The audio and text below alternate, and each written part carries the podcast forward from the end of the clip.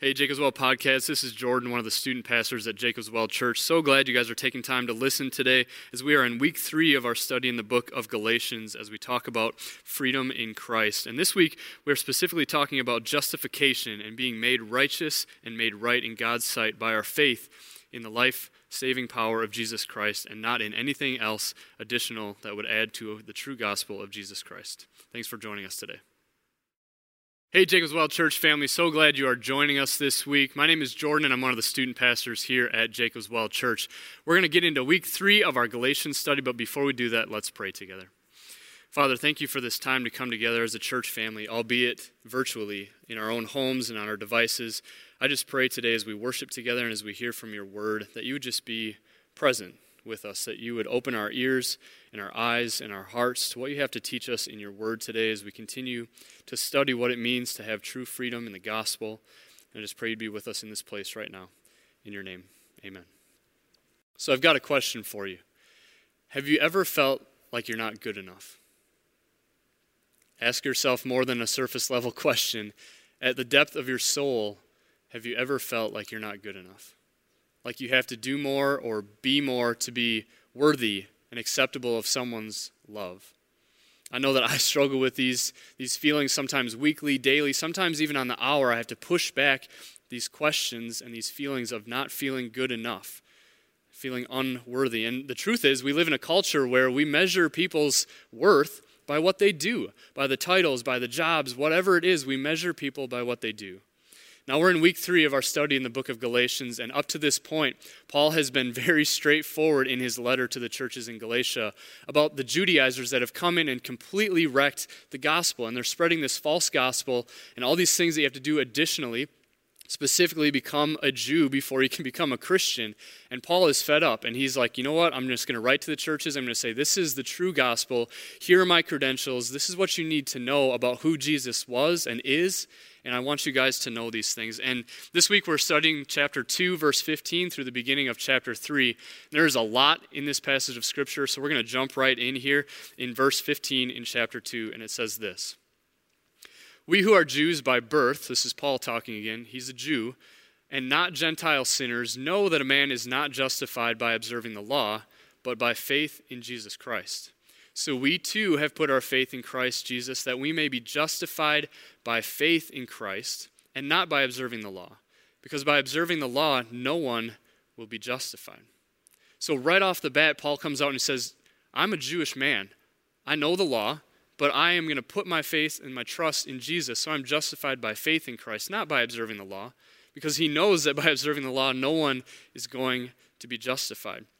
Now, to make sure we're on the same base here as we continue in this series, we need to understand what the word justified means. We hear the word justice thrown around in our culture all the time, but the word justified means this to be declared righteous or in right standing in the sight of God.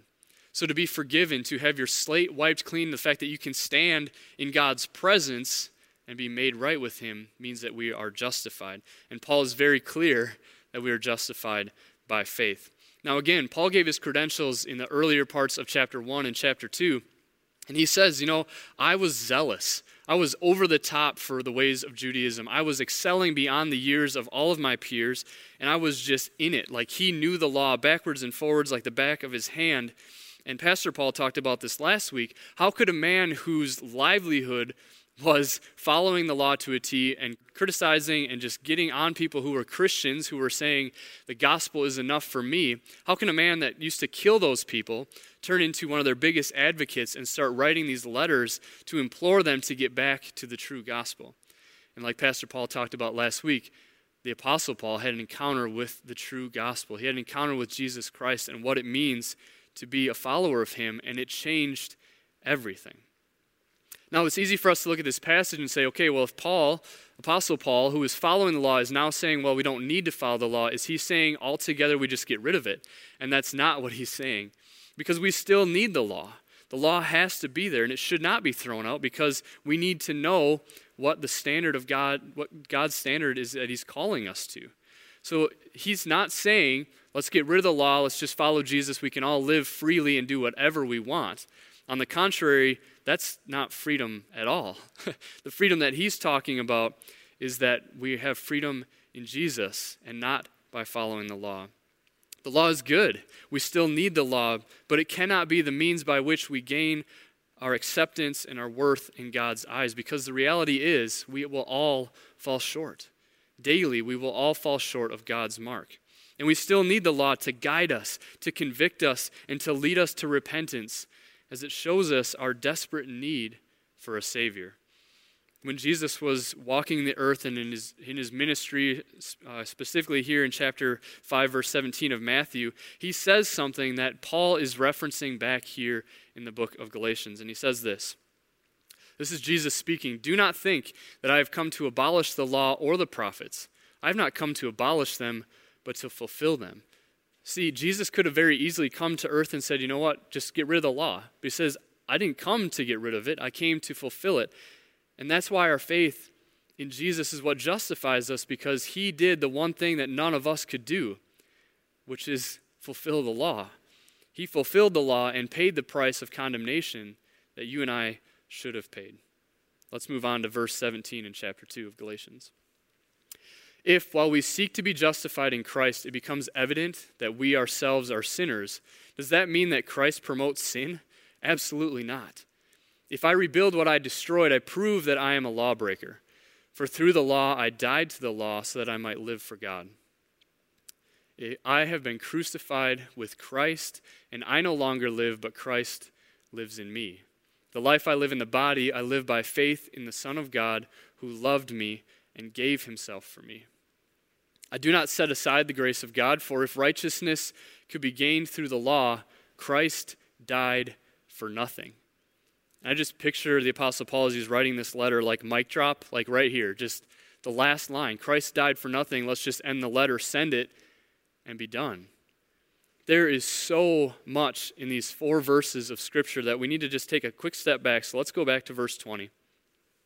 I have been crucified with Christ, and I no longer live, but Christ lives in me. What does it mean to be crucified with Christ?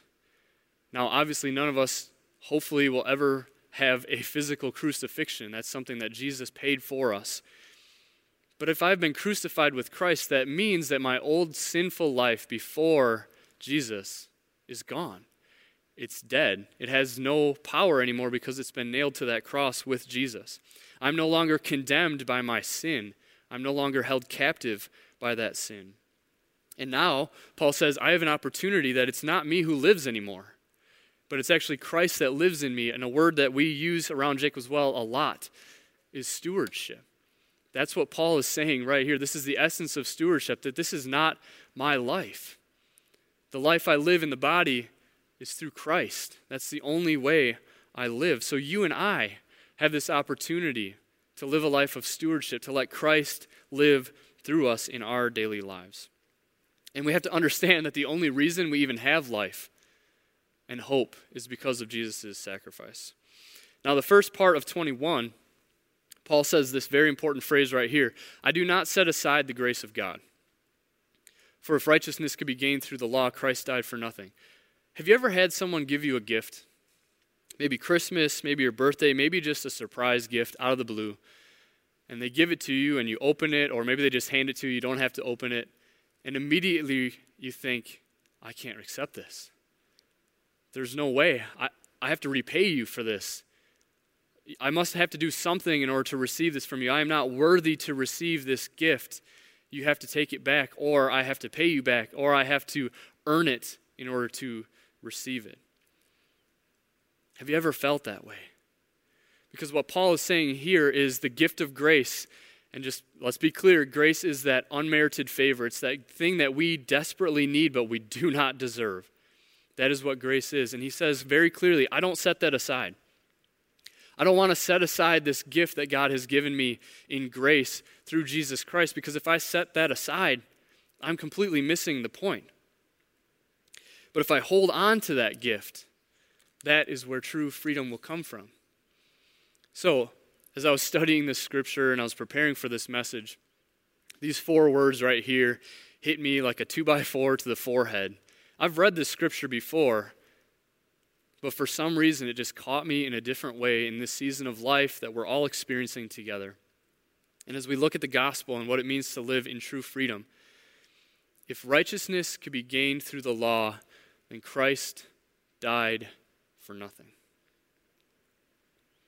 So if you and I could be made right with God, made righteous, justified by observing the law, doing all the right things, if we could work our way to God and tip that scale, we've got more bad or more good than bad, and follow all the rules, then Jesus died for nothing. He, his life meant absolutely nothing. And I think we have to sit in the weight of that question Did Jesus really die for nothing? Did he really live a spotless, blameless life for nothing?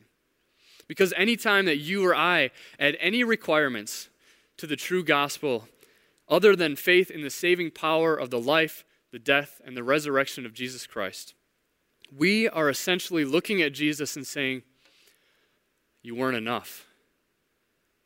Your gift wasn't enough for me. I have to do more. I have to add to it. I need to supplement it with, and we fill in the blank, with whatever we choose that we think we need other than just the saving power of a perfect God who gave his life for his children. That's a perverted and twisted gospel if we think that we can work our way to God or that we can possibly, in our human nature, add something to the amazing gift that is the true gospel. Now, if I were honest, I'm a firstborn rule follower. My number one strength on the Strength Finder test is achiever, so I like to get stuff done. And I'm an Enneagram Type 2 Wing 1, which at my healthiest means I'm a helper and an advocate for those that don't have a voice. But if I were being frank and completely honest, if I am in an unhealthy place, I tend to lean more towards I have to work and do a specific set of things in order to be loved by other people and even more dangerously, it slides into my relationship with God and can say, you know what, Jordan, you are only loved by Jesus or by God today if you do this, or if you do these five things, or if you have these five conversations, or whatever it is. I can start to add these things to the gospel, and I am tricking myself. That is not the true gospel. That is a false gospel that the lies, the half truths that I may believe about myself or about God have slipped in and they've taken away the truth of the gospel. Now, I don't want that to happen. So the only way that I can stop that from happening is being reminded that the true gospel is, like the kids will say later in their lesson, it is just Jesus, and that is enough. Because anytime we think we have to add anything to the true gospel, it's a false gospel. And the word gospel means good news.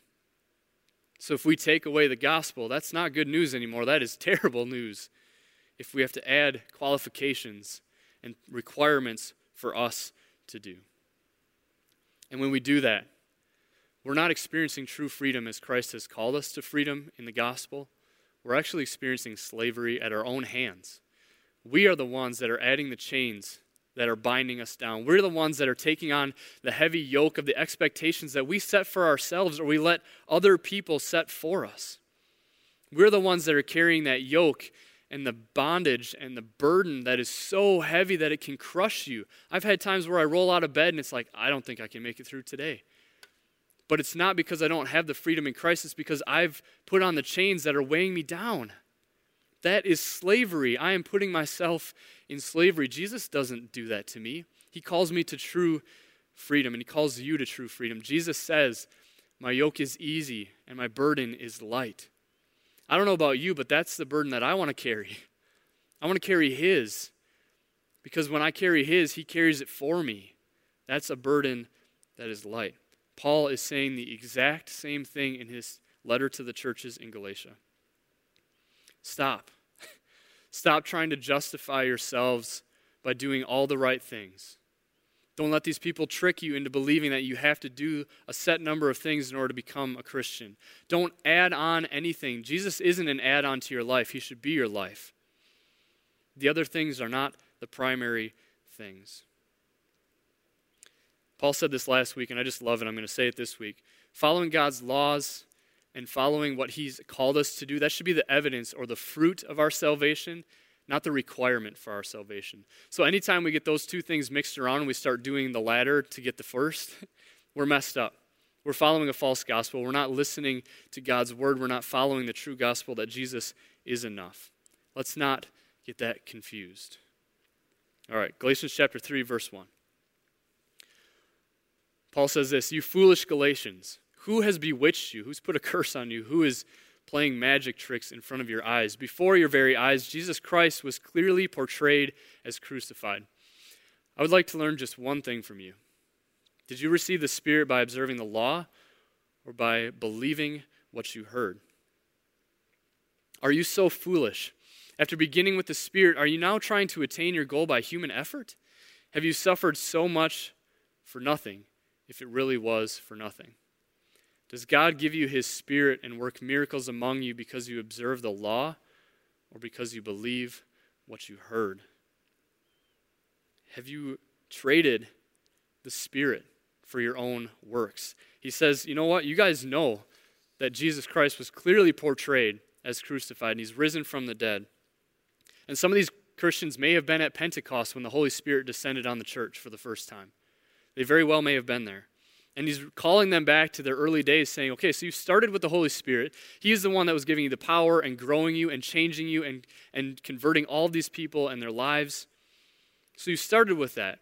Now, where did you get off base when you started with that and now you are starting to think that, yeah, I think we can just finish off, you know, with our own human effort? But if we were being honest, how many times have we done that in our own lives? I don't know what your story is.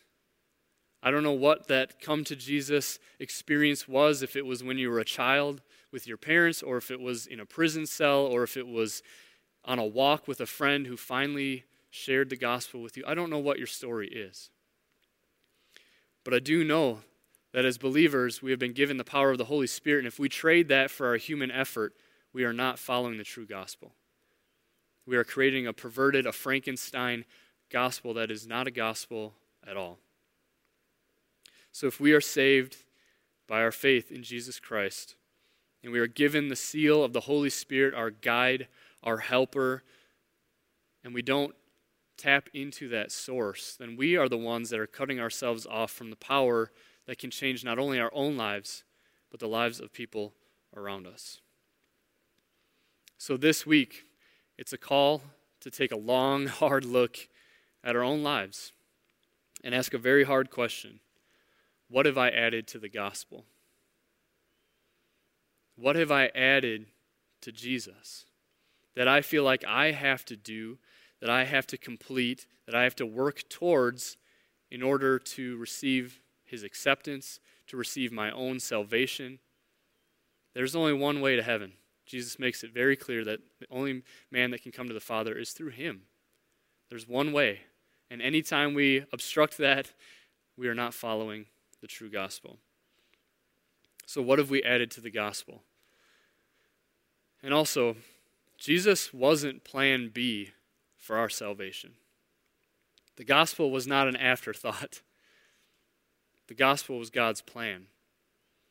So, who are we as mere humans to come up with a different plan to add to God's original plan for us, which was that He would send His Son to live a spotless, blameless life as a human, to fulfill the law, to take our punishment on the cross, to die, to be buried, and to raise from the dead, and to be seated at the right hand of the Father in our place. That's the true gospel. So this week, are you living as one who is free? We just celebrated our freedoms last weekend as a country on labor on July 4th, Independence Day. But in your in your spiritual life, in your life as a Christian, are you living as one who is free or are you living as one who has bound themselves with chains, who's carrying a very heavy yoke and a burden that wasn't meant for you to carry? And what would it take for us to humble ourselves this week, today, right here in this moment, to say, God, I'm so sorry. I have taken what you said was the gospel and I have polluted it. I have changed it to fit my life, to fit what I wanted to do, to fit something that would feel better for me. And I've added those chains of slavery, and I need you to break those chains for me. Because the reality is, you can't break them. I can't break those chains. Only Jesus can break those chains for us. Here's your opportunity right now in this place to have Him break those chains for you, to start following the true gospel, and to start living as one who is truly free. A couple other next steps. You can join us next weekend. We are having our July 19th outdoor service right here at church, right behind church on the property here. RCP on our website. Come and enjoy our first large gathering of the summer. It's going to be so great to see people at church again. We're going to have an awesome worship service. You guys, your safety is our number one priority, so we will practice safe social distancing, but we'll be able to come back together as a community and worship God full voice all together in one place. And next, make sure you sign up for the virtual edition of the Justice Run. That is the 22nd of July through the 29th, a great organization that fights human trafficking here in the Chippewa Valley. Make sure you go out there and sign up for that. It's going to be an awesome time. You can walk and run on your own during that week, and just all the proceeds go to benefit an awesome organization that fights human trafficking in our own Chippewa Valley, something that can go unseen but is still very real. So let's fight for the justice for those people that are in slavery right in our own community. Thank you guys for being with us this week, and we'll see you next week.